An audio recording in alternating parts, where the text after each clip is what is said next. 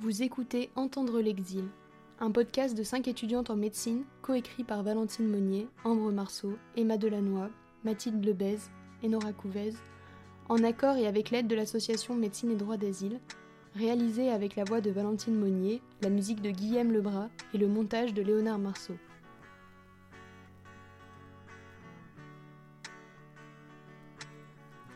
C'est ainsi qu'après avoir écouté pendant une, voire deux heures, des récits plus effroyables les uns que les autres, que le médecin doit rédiger un certificat conforme au protocole d'Istanbul et conforme aux attentes de la CNDA.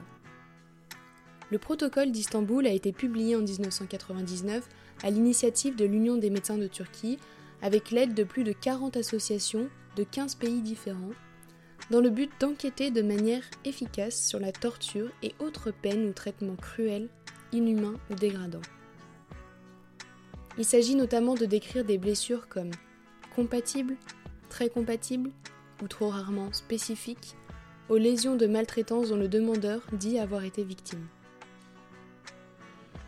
Bien que cela propose une norme de rédaction ainsi qu'une légitimité au travail fourni par MEDA, ces formulations sont parfois détournées de leur sens par les juges de la CNDA qui, je les cite, affirment que si le certificat établi par MEDA fait état des cicatrices dont plusieurs sont compatibles avec les séquelles observées qu'il invoque, ces constatations ne permettent pas, à elles seules, ni de déterminer les circonstances exactes à l'origine des séquelles observées, ni de les rattacher aux faits allégués, ni de justifier du défaut de protection des autorités du pays.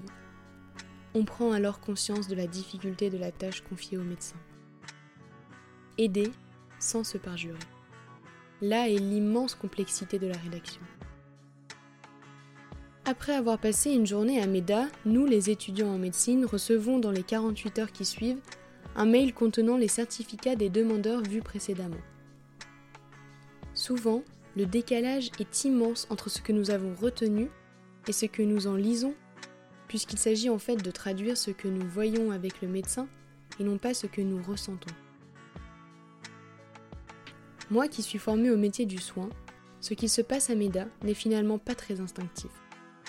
Quand je voudrais aider la personne avec un diagnostic ou avec de l'empathie, à la fois allié et ennemi, nous devons nous rappeler qu'il s'agit d'être objectif, clair et concis dans une rédaction, tout en écoutant les pires souffrances que notre esprit puisse concevoir.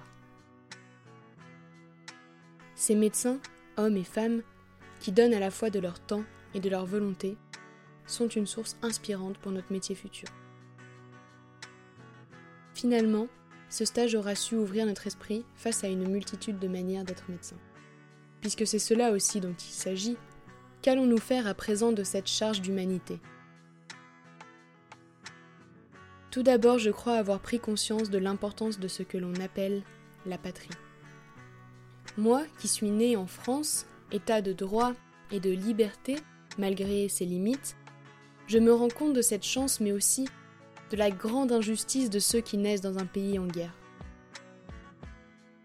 À revient souvent cette idée d'arrachement identitaire.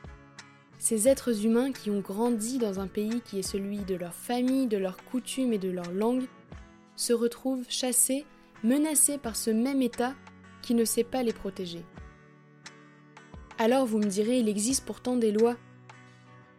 Mais il faut être allé à Méda pour comprendre que les lois ne peuvent servir l'intérêt des populations que s'il y a une instance pour contrôler leur application.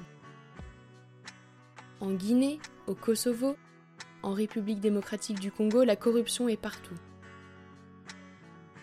Il est très rare qu'une femme battue, qu'un homme emprisonné arbitrairement, puisse aller se plaindre à la police sans que celui-ci tombe précisément sur son bourreau ou sur une connaissance de son assaillant.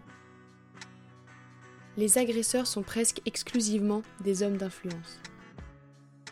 C'est ainsi que je rencontre à Meda des jeunes qui ont traversé des pays en guerre, des États où la xénophobie entre ethnies règne, qui ont survécu à la traversée de la Méditerranée, à l'âge où ma plus grosse responsabilité était de passer mon bac de français.